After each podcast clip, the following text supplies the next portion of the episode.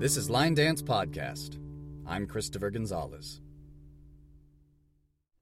And we are back with our rifling through of my many, many notes, disorganized and sometimes relating to line dance.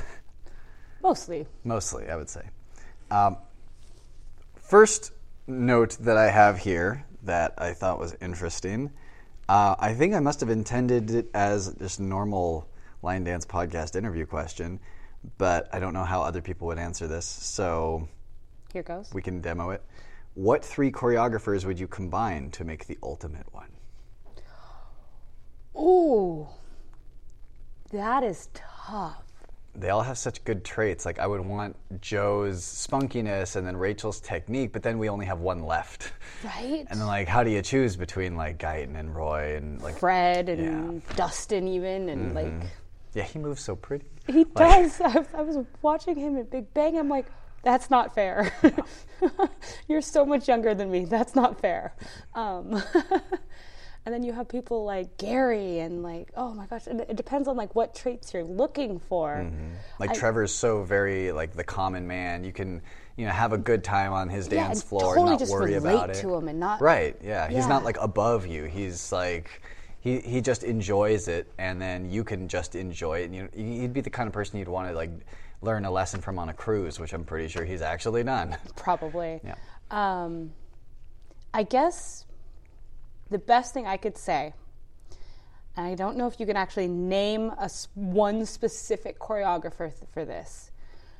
I would want someone who has the heart like Jo, just that love and that overwhelming appreciation for what she does, which I know I've spoken with Madison as well about it, and she's in that same kind of category, but like just I just get so much love and acceptance from Jo. Um, I would certainly want technique, the way um, Kat and Rachel, um, the way Roy. Yeah, even Roy with his um, like isolation and with Guyton and like that kind of stuff. Like I would want a technique for sure. Um, so you have heart and technique, and then after that, it would probably be something just along the lines of verba- relatability. Like so, whether or not you can find a, a choreographer that fits each of those three categories, but those would be my three main, like what I would want to exude as a choreographer and a dancer and an instructor. Mm-hmm. Like, obviously, like, I named a couple that could fill those shoes, but like to pick one at this point in the game because I know too many of them, I can't do it. I love them all. Mm-hmm. I love all of them. Yeah, I mean, when you when you mention those three specific traits, yeah, I think Madison, like going into the future anyway, I think she has a really good mix of those because her technique is so far beyond what she should be able to do at her age, uh, and she, you can tell that she's been watching Rachel very closely. Um, but watching how sharply she moves and like how every step seems intentional, uh, that is rare. And also, she isn't shy. Like when when you were starting to say heart and technique, I thought like, well, there's got to be some element of them being able to actually talk to you because if they're on the stage and they have like this deep love and they're you know doing all their immaculate steps and whatever but they look like they're scared to be there or they aren't confident in speaking to the back of the room they're not going to do too well like worldwide so yeah some kind of relatability the ability to kind of joke around and just be on your level and not take things so seriously. Um, she definitely has that too. She's got a sense of humor. Um, and I, I haven't talked to her as much about like the heart aspect but you can tell that she loves it from how many years she's been doing this. Well, I, I had a conversation. Uh, there was a couple of us around the table, but it was with Jo and Madison, and we had talked about like how they don't necessarily realize that they are put on a pedestal, or if they they do, they do a really good job of ignoring it. Um, and um, Madison spoke a little bit about it, like how she does certainly feel lucky. And I know there was that one question you were um, privy to when I was like, "Did you ever um, think?" And she goes, "Not in a million years." Like she already knew where I was going with the question, um, but like, I mean, again, maybe uh, in the future I could feel the same way towards like Madison in that like just that overwhelming heart, you know, the glue of everything um, that I do towards Jo. Like I just words cannot explain how much I respect and adore and just absolutely love Jo as a person Yeah. And then you add everything that she's capable of doing as a dancer, as an instructor, as a choreographer. Like, just there's there's again no words. Um, even in her video when we were watching those like older videos of her uh, teaching jukebox and then the one that i showed you of rose garden where she she missed a, a step or she like needed to restart. And she talks to the camera like oh can you believe that? Like well let's see if i can get it this time like she's talking to a camera as if we are one of her closest friends and i love that she's able to do that. Yes, and i and- can totally feel it through the lens. And it's not it's not that cheesy No. way of doing it like that okay i'm talking as if like there's a hundred people and like you know it's obvious that like this is awkward for me but no like she's genuinely like sincere about it and mm-hmm. there's just so much like in any conversation I've ever had with her in any way, like I've taken her lessons in like just all of it, she just is without a doubt in my eyes a glue that holds this world together.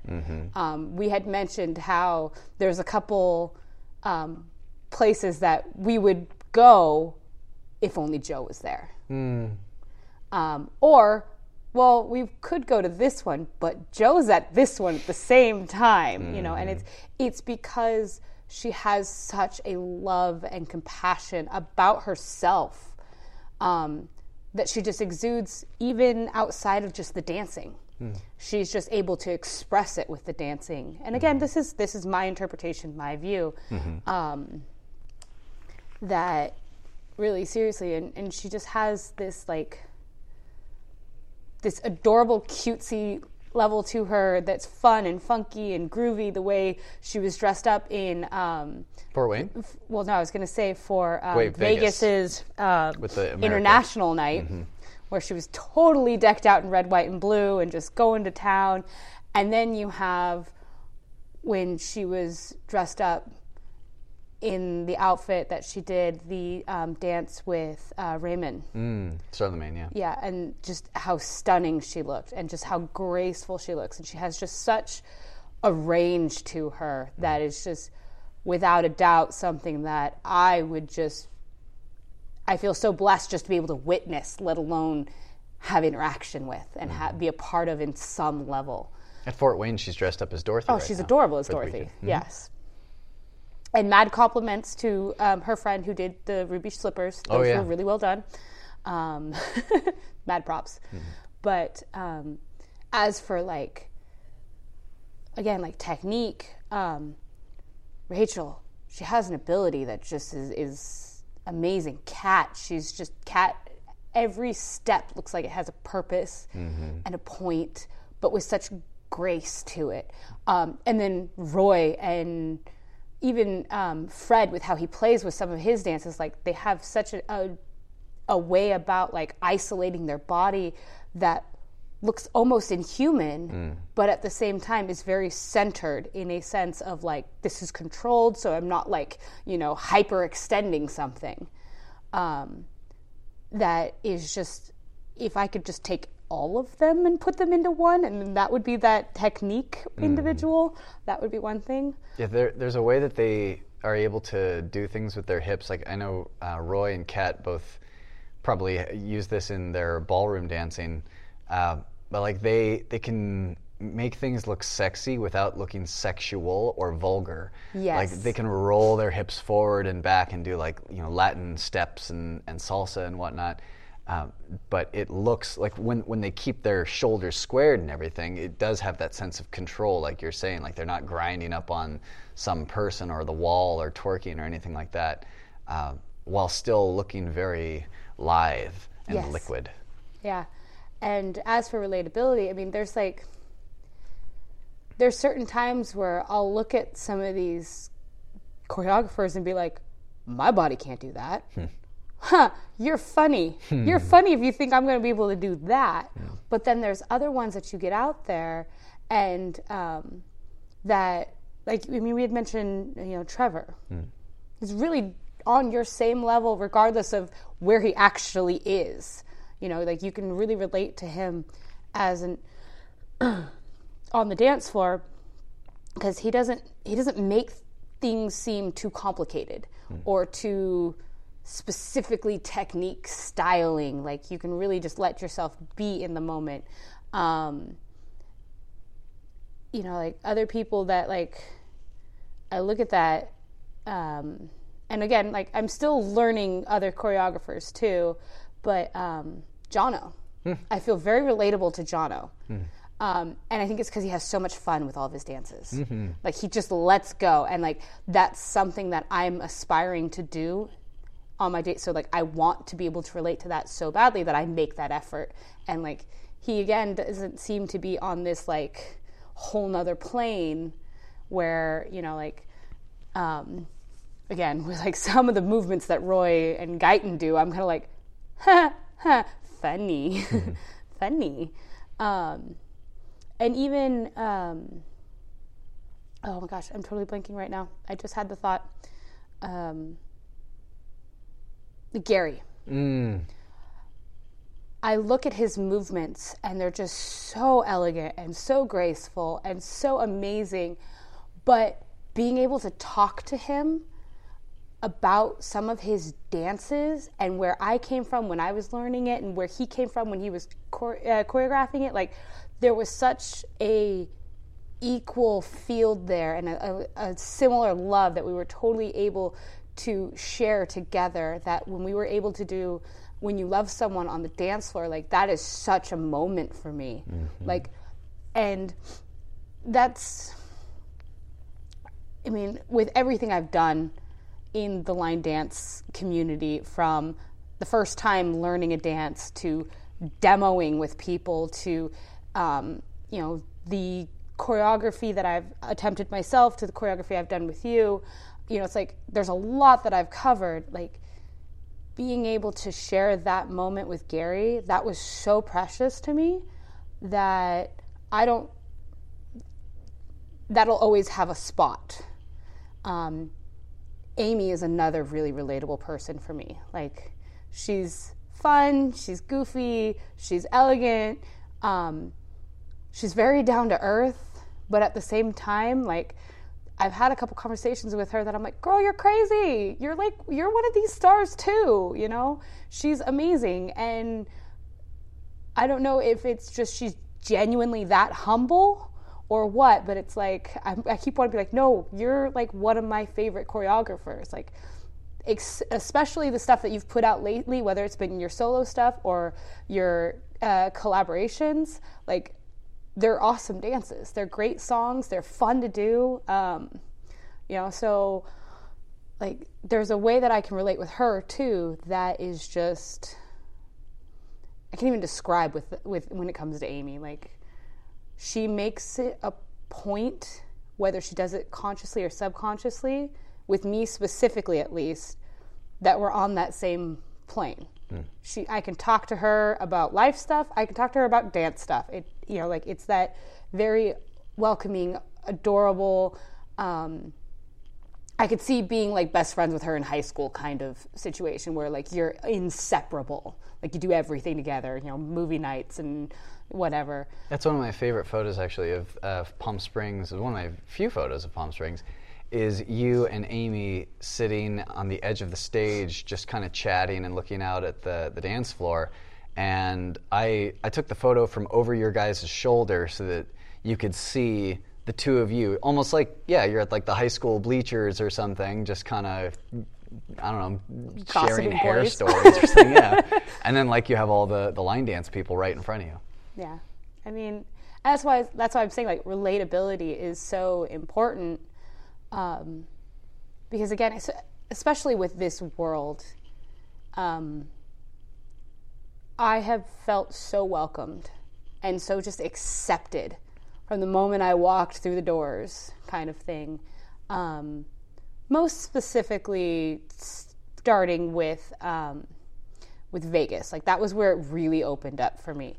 Um, I did feel that way a little bit when it came to like Jono, Rick, and Joey for um, WWLA. WWLA because there was other people there that I've connected with as well that are um, are such a part of my life right now, um, and have done nothing but showed like support and love and all that kind of fun stuff. But um, when it comes to like choreographers or instructors specifically, um, I felt so welcomed by so many of them, which makes me want to continue. And that's because most of the ones that I've had contact with and cu- have communicated with um, have this lack of separation between them and me. Um, they they've all said how lucky they are and how blessed they are to be able to do this, and they do it not only because they personally love it, um, but because it gives them a chance to relate to the dancers. Um, and that's something that was that was pretty big for me uh, to hear from Jo in Vegas was like she does this because she loves it for herself, mm-hmm.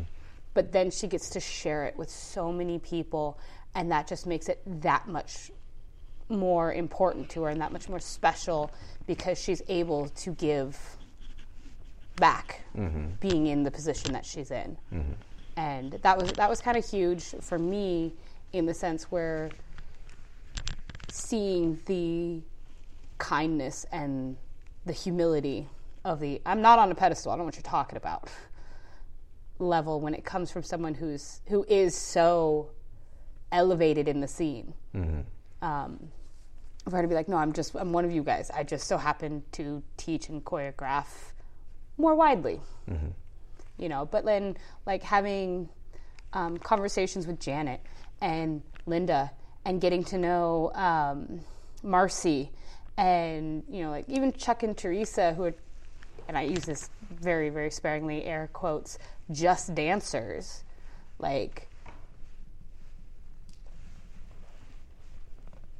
people have just come from all different kinds of levels to share in so, something so special. Um, and then being able to connect with Luann. Like that was really cool in Palm Springs to see her after having this like vision fantasy thing going on like this is what I think she'll be like kind of thing and then to like get to meet the real person um, and her being as humble as she is. Like it's just really cool to see all these amazing people these amazingly talented instructors these amazing choreographers and them being like no no i'm lucky to get to do this. Not i deserve to do this. Like it's a total different feel than what i'm used to and like so having that with the heart and the technique having that relatability is is so crucial i think to any one choreographer's success Yeah, um, I think it was in might have been a Tim Ferriss podcast. There was a, there was some podcast I listened to recently where they said that entitlement is one of the ugliest things that can happen to a person because there's no enjoyment even when you when you feel entitled to something. It just returns you to the baseline of well, yeah, of course, like that's just what should happen. So then you don't enjoy the thing that you're doing because it's just like breathing, you know, like there you don't you don't celebrate and you know jump up and down when you're able to take a breath because you always take breaths. Like you breathe every day. So if it's not something that seems unusual to you, then it, it's it's nothing special. Uh, but there are some people who do treat this line dance world like uh, like they're thanking they're lucky the, stars the, the, the universe for letting them breathe. Yeah. It's like when you come up for air after going snorkeling or something, and that breath is like the best thing that you could have, or you know, drinking water on, on a hot day. And some people actually do treat it like that. Um, two of the things that came up uh, while you were ranting uh, sharing. Um, one of them was about Gary. Uh, one of the nice things that uh, we heard on Friday uh, at Brenda's class in Sebastopol was how um, talking with him for 10 minutes, you feel like you've known him your whole life. Like he's that kind of person. Uh, also, when you were speaking um, regarding Jo, I think one really good example of how it's not all about like superstardom and whatever for her is that she does things like the Dancing for the Dream charity. And that really does seem like it's about sharing this thing that she loves because it's not like they're all going to be running home after their lesson to vote for her dances for the next Crystal Boot Awards or something. Like she doesn't need them to elevate her or um, I don't know make her any any higher on her pedestal than she than she could be or anything like that. It's it's not about her. It's about what she's giving to them mm-hmm. and how she wants them to enjoy these dances, which aren't even like Copperknob type dances where she needs them to view it so that she can stay on the top 10 like these are just dances that either she's learned from other people or that she's choreographed herself for them to enjoy with whatever level of mobility they are at Yeah. so that really is about giving and not about what they can do for her. Um, also, the um, you mentioned like this this plane or this world of line dance, and that brings me to another one of these notes Oh, does it? uh, that I had on here. I wasn't even sure where this note was going when I wrote it, uh, but I wrote here the line dance world is sort of like a place just slightly down and to the right of normal life, like the wizarding world is parallel.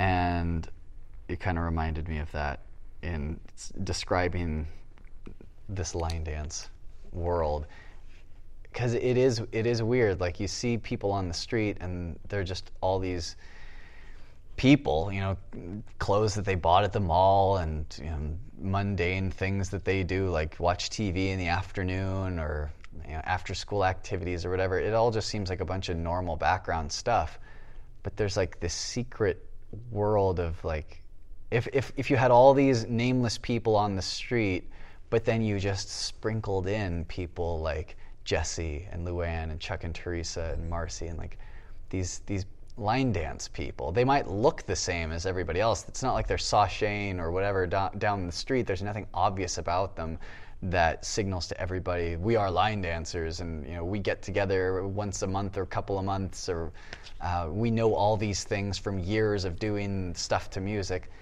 but like it's there it's like woven in and it's secretly there and if you put on some song like cliche love song or whatever over loudspeakers and they all looked up like you would know Yeah. and it, and it's it's right there. It's like out in the open. It's like nobody's trying to hide that things like Vegas and Chicago and Big Bang happen. Like the flyers are there for anyone to see, but the fact that only some of us know about it and go and have this like secret handshake with each other about certain dances that, like the Beast or whatever. Yeah. Uh, that's that's unique. I don't know how many uh, different niche groups have that, but I like that ours does. Oh yeah, for sure. Um, cause like I mean, like, what? I would be shocked to find someone. I'm gonna give. I'm gonna give an age range just because, mm-hmm. from like, I'm gonna say 18 to 40, hmm. who doesn't know about Doctor Who. Hmm. Whether you watch or not, it's a whole totally different story. But like, you've had to have heard of it. Same thing with like Harry Potter. Like you've had to heard of it, mm-hmm. and you know that there's like dress up conventions and stuff like that. And you know mm-hmm. that there's places you go to like be a part of something bigger that's still in that same world. Like you know that there's those things. Um, you know, like any type of like Comic Con or like, you know, um, any type of anime fandom kind of thing. Like you know that there's stuff like that out there. You can't not. But at the same time, you can wear stuff, a lot of stuff, that signifies that you, you like that. Mm-hmm. I mean, yeah, we have some of our, our dance shirts. For instance, I'm wearing the Astro Roy right now. Mm-hmm. Um, and big, there's Big Bang, and there's, you know, like, um, We both have our wine country line dance bags we have our us right bags. now. and, and um, hopefully soon you will have your Dancing with Brenda shirt. So we will both have a Dancing with Brenda shirt. Mm-hmm. Um, so there is certain things that we wear, but not everybody knows it. Like, you see a TARDIS shirt you know what it is. Mm-hmm. whether you've seen it or not. And I can tell tell you from firsthand experience, I haven't seen it, mm-hmm. and I know what it is. Mm-hmm. You know, you see um, something from Harry Potter, you know what it is. Whether you've seen it or read the books, like you know.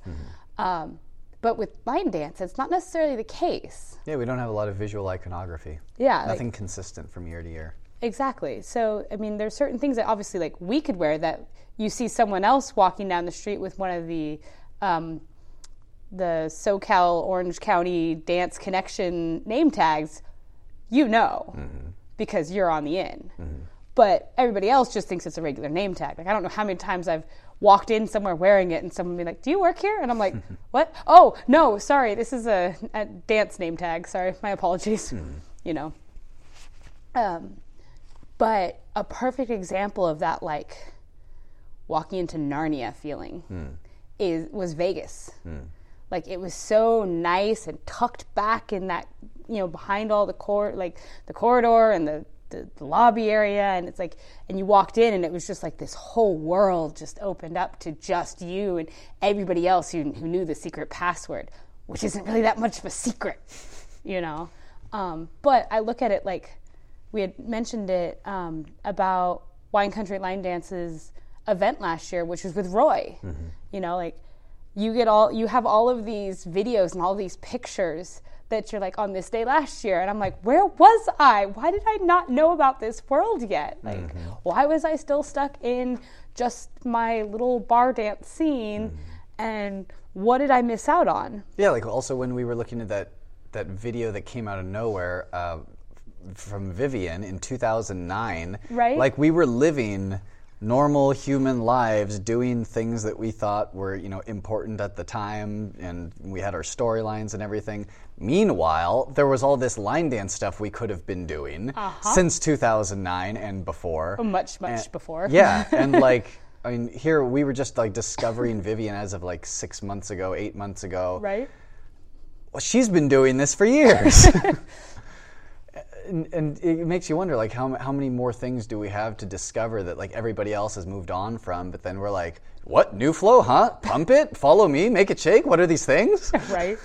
Yeah, like I'm just now getting, you know, have fun, go mad, which I probably didn't mention as much in you know previous episodes because it's just nice if everyone assumes that you know the classics. Yeah. But I didn't actually until like a week ago. Yeah. So like that and poetry in motion and things that you know everybody else just they they've they've you know apprehended it and you know now they're moved on but like it's, it's one nice thing that we have to look forward to is like how much more there is to see but on the other hand it's like how much did we miss Oh gosh, I ask myself that so much, which I think is a a good thing for me, and it's very healthy. Of where was I? What did I miss? Um, because it's not so much of a looking back in a regretful kind of sense. It really reminds me to be like, okay, I'm not going to miss anything else. right I'm going to be so present and absorb whatever I can while I can, um, so that I can say I was a part of that in the future. Um, remember this, remember that, remember when, you know, um, as opposed to like letting it discourage me from anything or like letting it hold me back. I literally go back going like, ah, I could have been a part of that. Okay, well, you're a part of this now, so what can we do now? documenting everything i think has been helping as well because like at the time it seems like why would you take so many videos of something that happened just a week ago like you were just there why why would you need to look back at all these hours 211 videos in Vegas. Yeah, I think it like 179 are currently on the playlist for Big Bang since I just uploaded another 140 or something. Uh, but then you de- you do get days like today where there's the on this day from all the Roy videos of last year, and I can look at that and say, oh my goodness, I'm wearing boots and my short jeans, and I have a bandana sticking out of my pocket, and I've like learned from that since. Yeah. Um, it's not a very absorbent bandana, so it didn't really help me very much. Uh, like so many things that you know, that was just one year ago. So, like even looking at um, things from Chicago and Vegas, seeing dances like Chicago, New York to LA, and being like, okay, these these videos, this video with Jono, and then this other video, I need to learn this dance. By Vegas, you see us doing that dance because we learned it in that month. And then going from Vegas to Big Bang, you know, other dances that you know we're maybe stumbling through, kind of know uh, in Vegas, and then like we have them by Big Bang. So it's it's nice to have that tracked progress. Yeah. Um, and and yeah, really committing to the present and uh, and not missing out, not saying, "Oh, I'll wait till the next event." Because by the next event, if you still don't know it, then you're gonna have a video of everybody doing it but you. I have fun, go mad.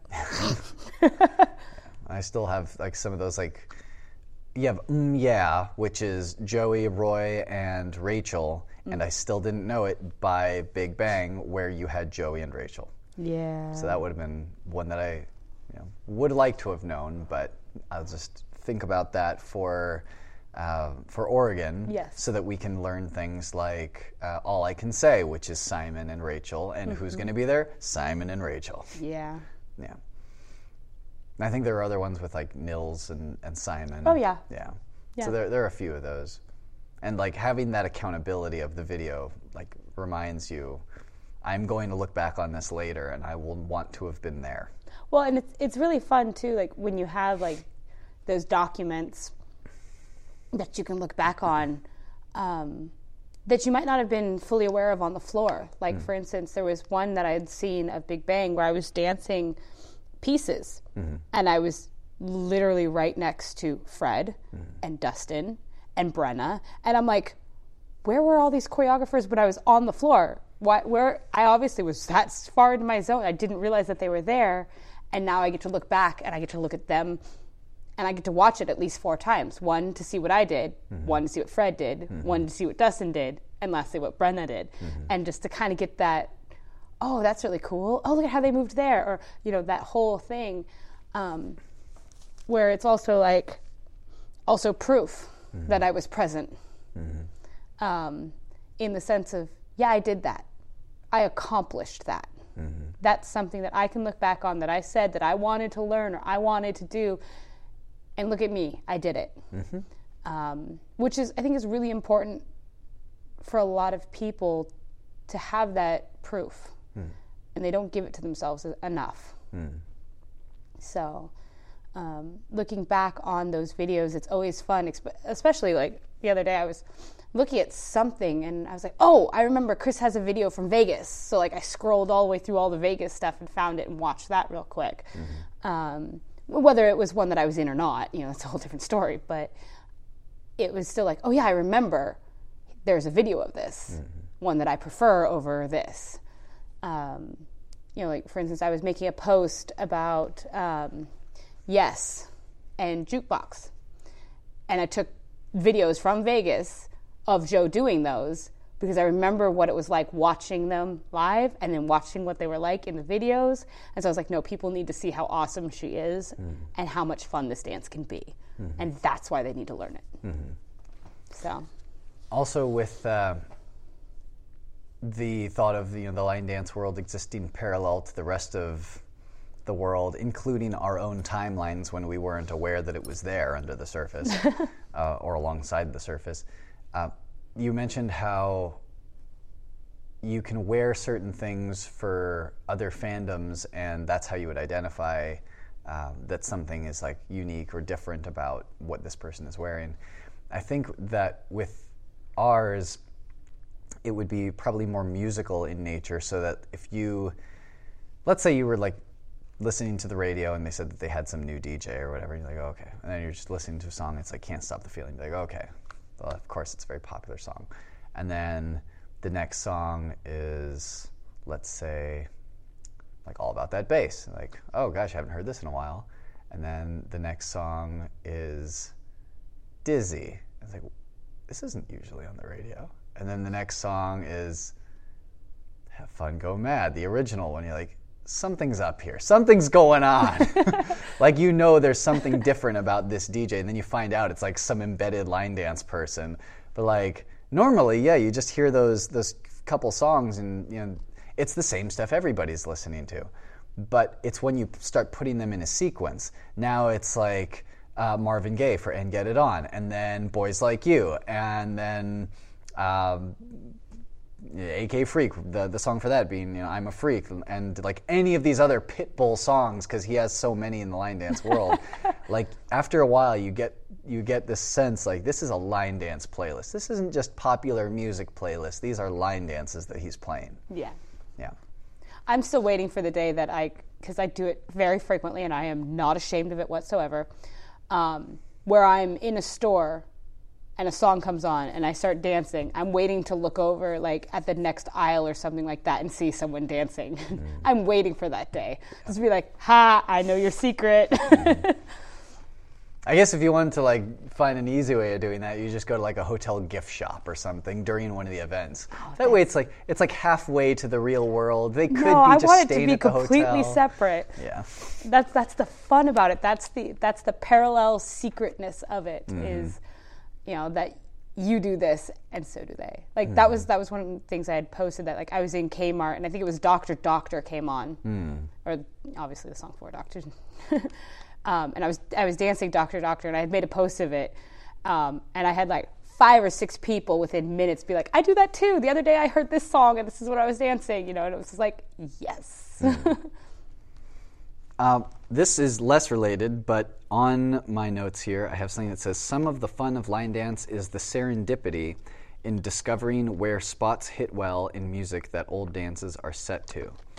And that sort of brings up the question of whether every song should have its own dance or whether it's okay to recycle some of them because it is fun just like you were saying about you know you, you never know who is going to be a line dancer that you wouldn't have expected like sometimes old dances will fit to other songs and then you kind of want to do that old dance to the new song. Mm-hmm. Um, like Poetry in Motion with uh, Hotel California, the live version by the Eagles, or Have Fun, uh, Have Go, Go Mad. Mad. with Shake That by That, Eminem. that was the first one that came to mind for me. Right. Yeah. So like in, in those cases, like I usually I I used to say just recycle the old dances because then, uh, I mean for whatever reasons country bar people do like uh, then you don't have to learn as many. But then as I've grown more used to learning new dances and not being so like intimidated by them, now I kind of feel like every song is an opportunity for a new dance or for a choreographer to have another shot at becoming known. Whereas if you use an old dance, then sometimes that dance is by a choreographer that has retired or that is you know did two dances in their life and that was it. So it's not really helping them to do that dance. Whereas if you're doing this new young choreographer or older choreographer's dance, um, it gets their name out there that much more, or maybe it'll hit better. Yeah. Um, but yeah. Anyway, so the the idea behind that note was just that um, that is one of the things in line dance that can be enjoyable is like discovering that it'll hit. But like also, sometimes it's almost too easy. Like there, uh, in, in, line dance club, there was somebody who said that. Um, that MMMBop quote really goes really well with this song, but some dances are just made to be like that for any four on the floor bass type song. If it hits, hits, hits, hits, then go on the radio and find any song where they go boom, boom, boom, boom, which is a lot of pop songs, yeah. and it's gonna hit that well. It doesn't mean it was intended to hit that well, and it doesn't mean like another dance wouldn't fit it better. But of course, that dance is going to go with that song because it'll go with any song. It's very versatile. Yeah. Um, there is something to be said about picking and choosing your battles. Mm-hmm. Um, I do think there needs to be room for new dances, absolutely. Mm-hmm. Um, that's how you keep things fresh. Mm-hmm. However, I do know that there are certain dances that I've done that I prefer it to a song over another. Mm. Like, um, MMMBop was really, really awkward to do to MMMBop for me because I've done it to so many other songs right. that it almost felt slow. Mm-hmm. But like where I'm at in my danceability, I was able to play with it more because it, it did add that variety of like being a, an old song that I grew up with or whatever, and being a little bit on the slow side, as opposed to finding for a faster version of it. Quick note, I actually had a whole separate line in here that says History of MMMBop. Why has it lasted? When did it speed up? Go figure. Yeah. Um, but at the same time, like, it's hard because a perfect example, I love Tush Push to What Was I Thinking? It syncs up well. But Simon Ward has Thinking Country Right. to What Am I Thinking? What Was I Thinking? I love both those dances. I love them for different reasons. Um, I like the tush push to it because it's that fulfills that need of that um, the little bit of aggression, not Right. like huge aggression for me, but just a little bit, um, as well as because of some of the variations that I know to be variations. I know them to be variations. I repeat that. I know them to be variations. They are not how it is choreographed. um, I have fun with that song because of how it hits with those variations. Um, it doesn't necessarily hit the same for me when I do it vanilla, the way it was intended. So it has a little bit different for me. But Thinking Country is one of those that hits for that song in certain places that's really fun. Um, and I enjoy both dances. It just depends on what mood I'm in as to which one I want to do, kind of thing. Um, so I think it's important to know that there are dances that can certainly be switched up, but I think there comes a point where it's like, okay, we can find a new dance. this works well with these other 20 songs. Let's just find a new dance to this song that we like. There's going to be about 20 of them on Copperknob, anyways. True. So why would we just recycle? Um, but it is sometimes it is fun to experiment with the song choices. So it does throw me off a little bit when I had to do I don't remember what it was.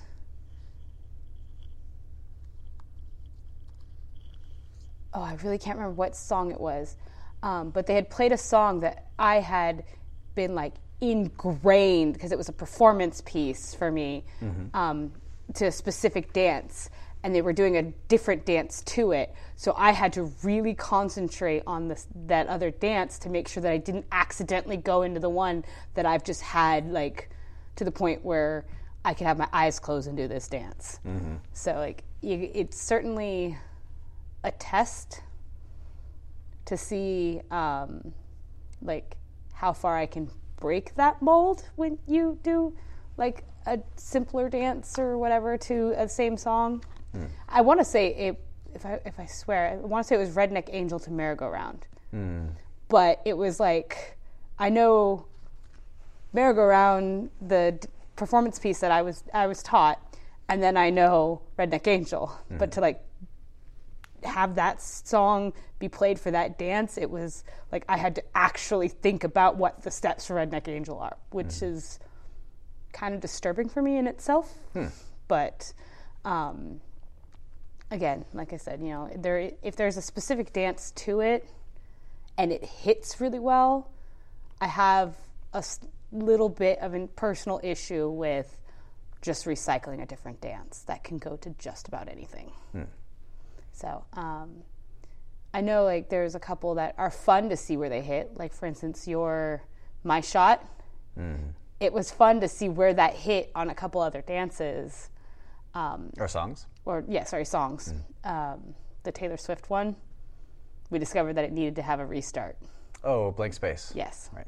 but it hit still. So it was kind of fun to see that. Although I think that might be another one of those ones where, because of the steps that are in it, it's almost designed to go with anything. Mm-hmm. Um, because it hits on like the downbeats.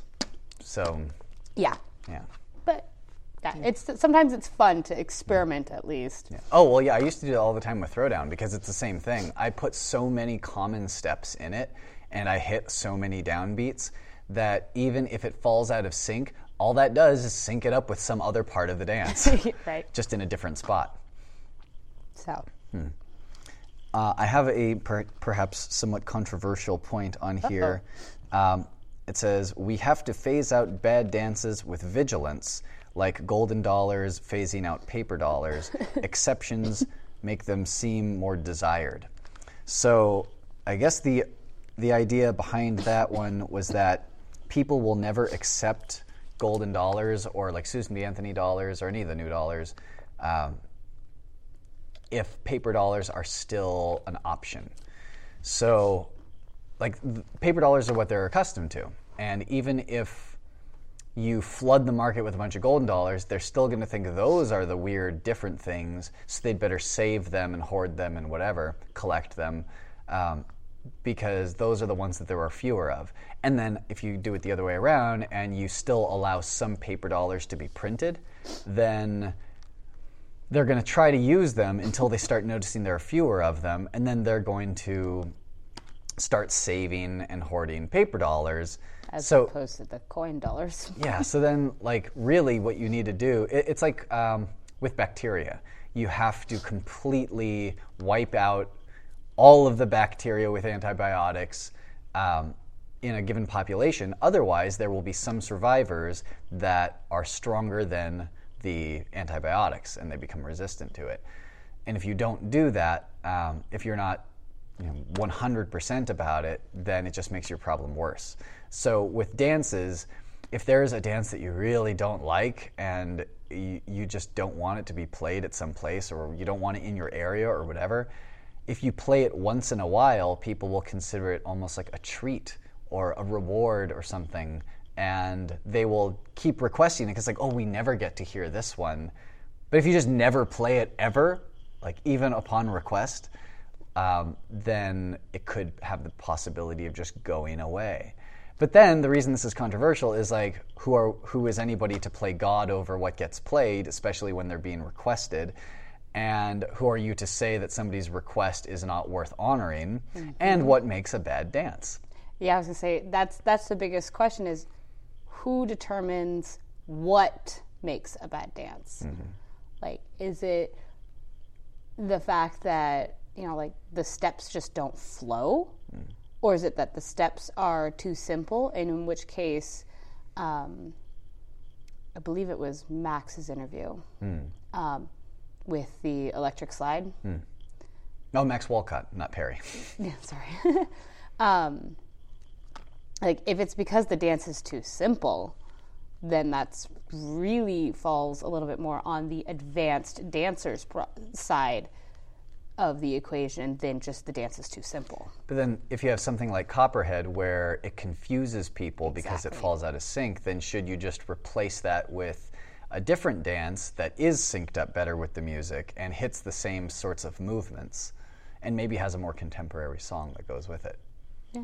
I mean, it's it's hard to say because obviously there certainly is those dances that I could do without ever hearing again. Mm-hmm. Well, that opens up the question: what uh, what but, what qualifications would a bad or a, an undesirable, undesirable dance have?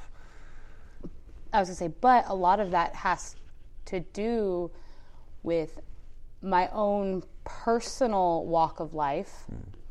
as well as how many times I've heard the dang song. Mm. And like almost any song, if you hear it three times every Friday because it's a guarantee floor, floor filler, you're over it. Mm-hmm. You're way over it because you're like, I can only dance this dance so many times and enjoy it. Mm. Um, before I'm like, okay, that's you know three and a half minutes that I could have put towards something else. Mm-hmm. Um, which then comes down to am I being the one who's selfish? Or is the DJ being careless? Hmm. You know, because obviously it's being requested. Hmm. Um, but I know that I. Okay, back up for a second.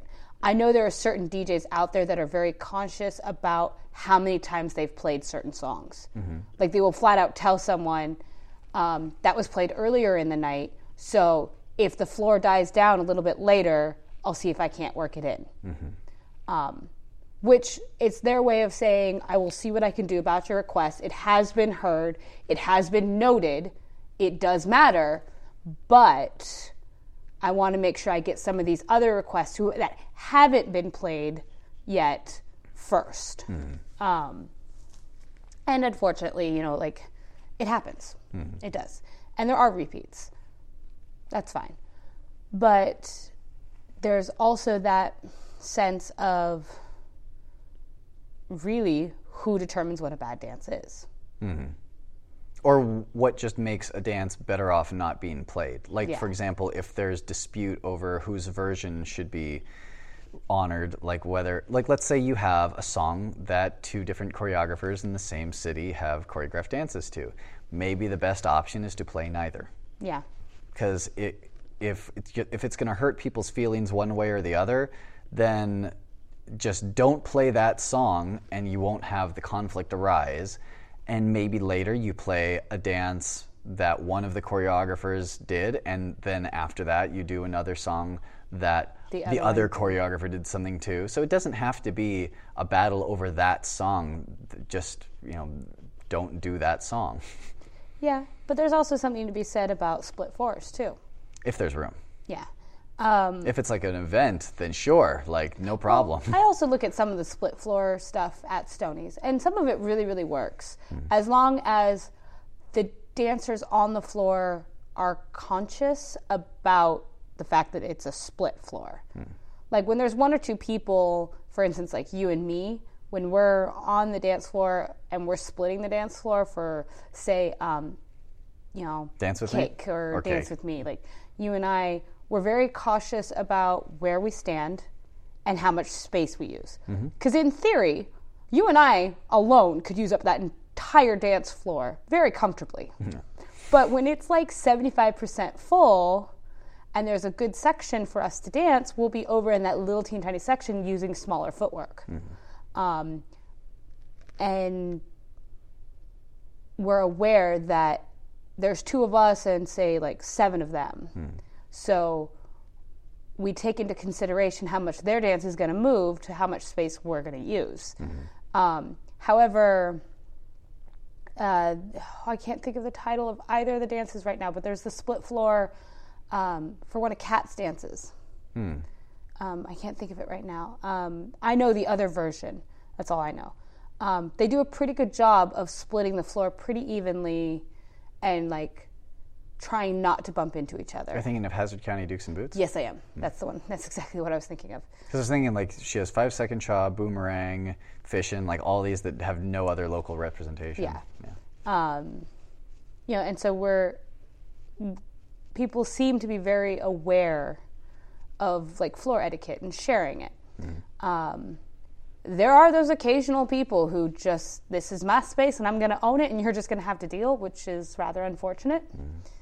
Um, that gets into another issue, which is just in general dance floor etiquette. But like with split floors, for instance, to um, can't stop the feeling with three different dances going on during WWLA, and because it was three different split floor, I was able to see all three dances before ever learning anything about any of them, and basically go shopping. So I was able to pick and choose the one I wanted. And I, I think that event people are able to pull that off because they tend to lean on like the older side, and they're not going to try to bump into each other and be aggressive as opposed to at a bar. Yeah.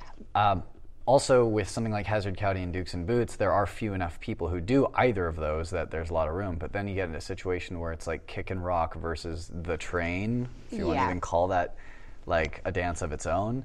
It's really just like power jam with some extra stuff on half the walls. And that would be one of those situations where would you be better off just not playing it? Because yeah, on the one hand, darn, you know, people people who want to do kick and rock don't get to do kick and rock. But on the other hand, now we don't have to deal with the train. Uh, it has so many people on both sides that we've also seen, like Cat, have to be in the middle and mediate how much space each side gets. Yes. And um, in that case, I don't feel like split floor is the best option. I think maybe just not playing it really and putting some other song up instead would be better. Yeah. Again, I mean, that comes down to, really, truthfully, that comes down to the discretion of the DJ. Yeah. That that's who gets that decision, honestly, because the DJ is the one, because their job is to fill the floor, but their job is to fill the floor safely. and make a positive impression on the majority of dancers. And under what circumstances might the DJ know better or have better taste than So- what the dancers think they want? It, it's a tough decision. It really is. It you this because of the topic being so controversial. You could talk about it for hours. Um, and it's going to be the trial and error. Well, okay, now let's take another example of um, watermelon crawl, where we know at least one person who doesn't like the things that get shouted out. Uh, during watermelon crawl, because they tend to lean on the, if you want to look at it as like misogynistic and, and abusive or whatever side, Vulgar. vulgar, um, very sexually charged. Um, there are a lot of other dances that you could play that are similar and like scratch the same itch, like God Bless Texas or Copperhead or you know any of those other like early basic dances. So you'd be depriving all of those people who want to have the fun of doing watermelon crawl uh, while shouting out those things. Uh, and you would make that one person very happy by not having, for them not having to hear all that stuff. But like, whose needs do you take into account more? Like, could you get away with just nobody noticing? Oh, watermelon crawl wasn't played tonight. Hmm. But we did good time. We did outlaw. We did Cupid shuffle. Like we got a lot of the stuff we wanted in. Uh, when do you just decide to retire a dance? Like, how bad does it have to get? You know, I as much as I would love to be like, oh, la, la, la, here's all my opinions, because I'm not a DJ and I'm not an owner of a venue, I don't feel like my opinion has enough factual, like, backup to what I'm saying um, that I would be qualified to make that decision. Um, because we tried that and we discovered that a lot of people really just like those dances And shouting the things. and shouting the things because it's a stress relief Yeah. because it's they've worked their tails off all week long. Um, manual labor like perfect example like as a tow truck driver like that's a lot of hard work. And they just want to come have a beer relax get some dancing in you know uh, talk and hang with some friends occasionally do the ones that they like. Not learn Russian roulette. well Because we tried teaching that in substitution of some of these others. yeah well. that, that was a little bit maybe advanced in this in our thinking um, but you know like and when we saw i know me personally when i saw how much fun a lot of the people had on the floor with some of these dances that i would prefer not to be played except for maybe in the blue moon occasion like i kind of started to question myself like who am i to take that enjoyment from them mm-hmm. especially when I have so many other places I can go to dance my Russian roulette. Mm-hmm. Like, I'm really spoiled in that sense that I have the means and the capability to travel all over and find other places to do the dances that I love and I consider a priority. That is it really right for me to say that this is a bad dance just because I no longer enjoy it? But then it also, I think, depends on the degree and the reason uh, for not enjoying it. Uh, in in the case of the misogyny or whatever, or in God Bless Texas's case, where they like to substitute the words uh, "God Bless Texas" with you know swear word and then a former president's name, like when when do things just kind of go over the line? Yeah. I mean, and I think that could be the case for just about any of them. Because like sometimes they'll shout out things and it's just you know all in good fun. They don't say anything mean or divisive. Sometimes they just really repeat the lyrics really, really loudly. Yeah. or like uh, Cleveland Boys, where they do like left, right, left, right, left, right, woo. Like that doesn't hurt anybody. That doesn't Yeah. make anybody feel excluded. Yeah. So you could keep that one maybe, and then drop one of the ones where they But make someone feel uncomfortable. Um, it's it is a matter of the is it the needs of the many or the needs of the few?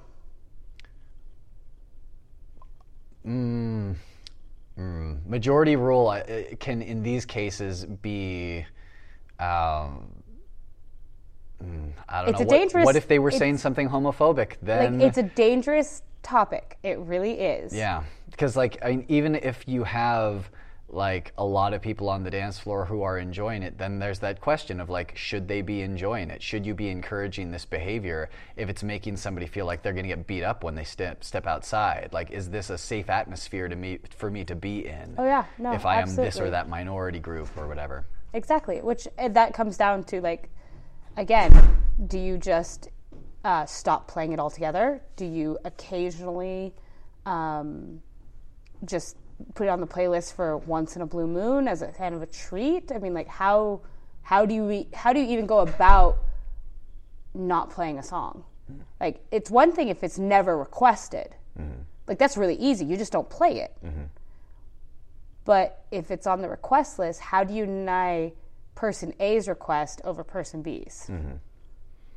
Because again, I mean, it's one of those things where, as embarrassing to admit, it didn't occur to me hmm. because it was just what was done. Exactly. Yeah. And then when it brought when it was brought to my attention, I kind of went, "They have a point. Mm-hmm. They have a really good point. Mm-hmm.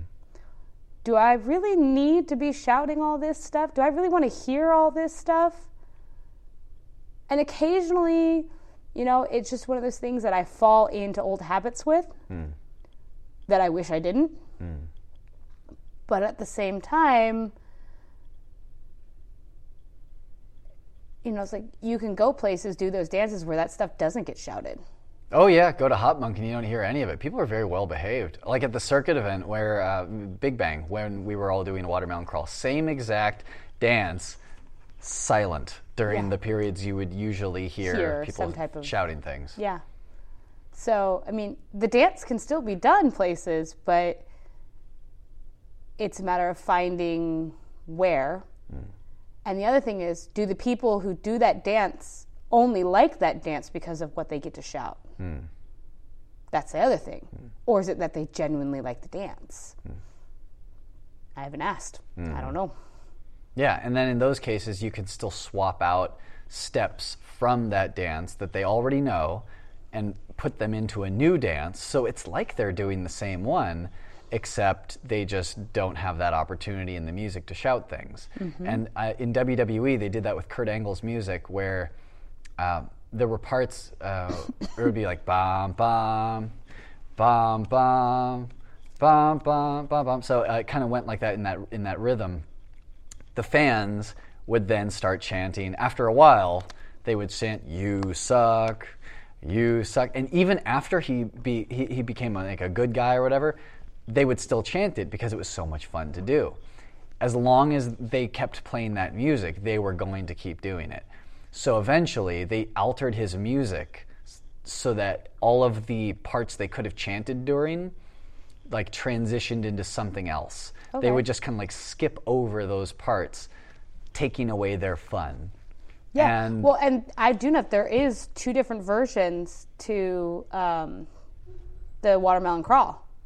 oh, like with the extended, uh, extended. Yeah. Yeah. So that takes part. out all like almost half of the specific controversial topic. Mm-hmm. Um, there are obviously some other ones that are definitely you, you just can't avoid because Yeah, that's like God bless Texas. where it hits in the song. Mm-hmm. Um, but like half of what is questionable about what people chant in Watermelon Crawl can be taken out. But only Mm-hmm. Just play half. the other version. Yeah. That's the only downside.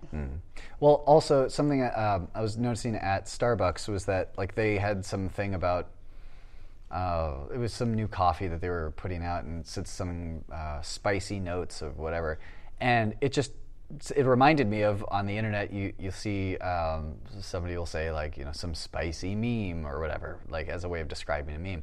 And I thought, oh, like that's funny. Like here they have like spicy on the, the sign. That would have been an opportunity if they'd wanted to to like appeal to the internet subculture that would identify spicy as being like a mimetic thing. But then I thought, wait a second. Even if they did that, how much of the population who goes to Starbucks would know about or care about that reference? Uh, in what way would it really support their business to try to appeal to them? So if if you are able to sort of curate the dances and songs that are done at your establishment and it doesn't affect business, then why do you need to cater to those people who want to shout those things? Now, if for whatever reason people boycott your place because they're like, oh God, we can't do watermelon crawl anymore, like, then perhaps reconsider. But like, you could do those things. Like, people never comment about flying eights not being done or tumbleweed not being done. Right. They just aren't done. Yeah. No one asks why. They were done and now they're not. And if you did that quietly with some of these dances, could you extinctify some of them uh, successfully? And again, this goes back to doing it 100% without making it an exception that's played specially and rarely once in a blue moon, because then it's all that much more fun. We never get to do this one. Like, you would have to completely eradicate it. Yeah. And of course, then there's that question again, like what in what cases should you do that? Yeah. Well, and then again, it's it's a matter of how many of these don't get requested because people just assume they're going to be played, Mm-hmm. and how many of them notice when it's not played. Mm-hmm. So, Yeah, like if you don't play them and nobody asks, or like if, if they are requesting them, maybe it's because that's the only one they know the name of.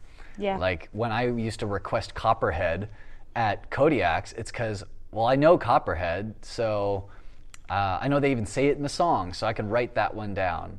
And after a while, I realized I didn't have to anymore because they played it every time. Uh, but for people who are requesting watermelon crawl, it might just be that they don't know any better, that they don't know that there are these other dances of similar difficulty that they could do. yeah, Um, they just don't know that they're called. true, very true. So that's a lot about that one there. But yeah, and that one could probably be talked about a whole lot more. Probably. But um, There's something that was related that I had on here. Oh, right. Um, I had a note on here that says, and this is uh, related to borrowing movements from one dance and bringing them into another. Okay. Uh, dances are like candles in that you can borrow from one to create another and not lose any of the original. This unfortunately also has the effect of making them all valueless. so that's one way to word it. well, i- i it's like um, it's like we were saying in a previous episode about the Beast, how people have not taken much from the Beast to try to make similar dances, where you say, "Oh, well, this is just like the Beast," um, but there are other dances that have been borrowed from, uh, or it seems that they've been borrowed from. So you have something like the first 10 counts of Four on the Floor, which are also in Head Over Boots. Um, or like cross and kick stuff that's in Mbop that's also in X's and O's, where it seems very reminiscent of it. And if you like an older dance and you don't want to just reskin it with a new song, but you do want to keep some of the flavor from it, then you can borrow from it. But the more you do that and the more you create these like semi perfect copies, uh, the more they start to blend into each other, and then they're all equally impacting on you.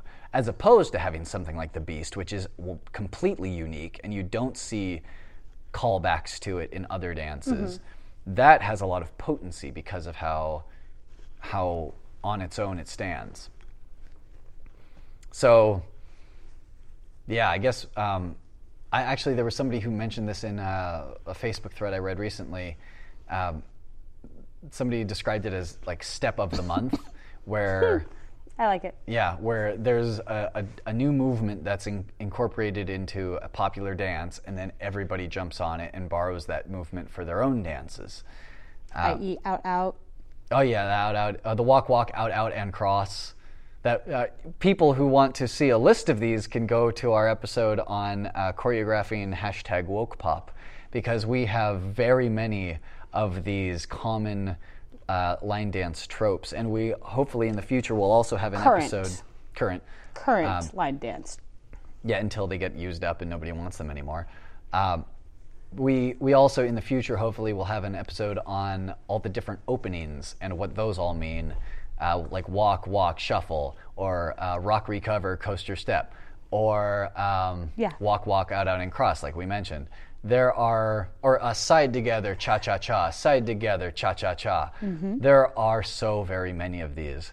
Um, and yeah, after a while, you borrow too many of them and they all start to just run into each other. Coming up with uh, completely unique things that don't get borrowed by everybody are rare.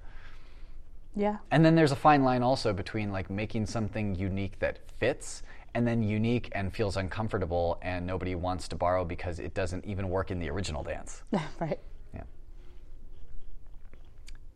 If you have any thoughts on this, feel free to chime in. Otherwise, I would say this might be a good time for Yeah, another break. I think it's a good time for another break only because of the fact that you pretty much covered everything okay. thought wise that I would have separately. Perfect. All right. Well, let us pause here and return shortly.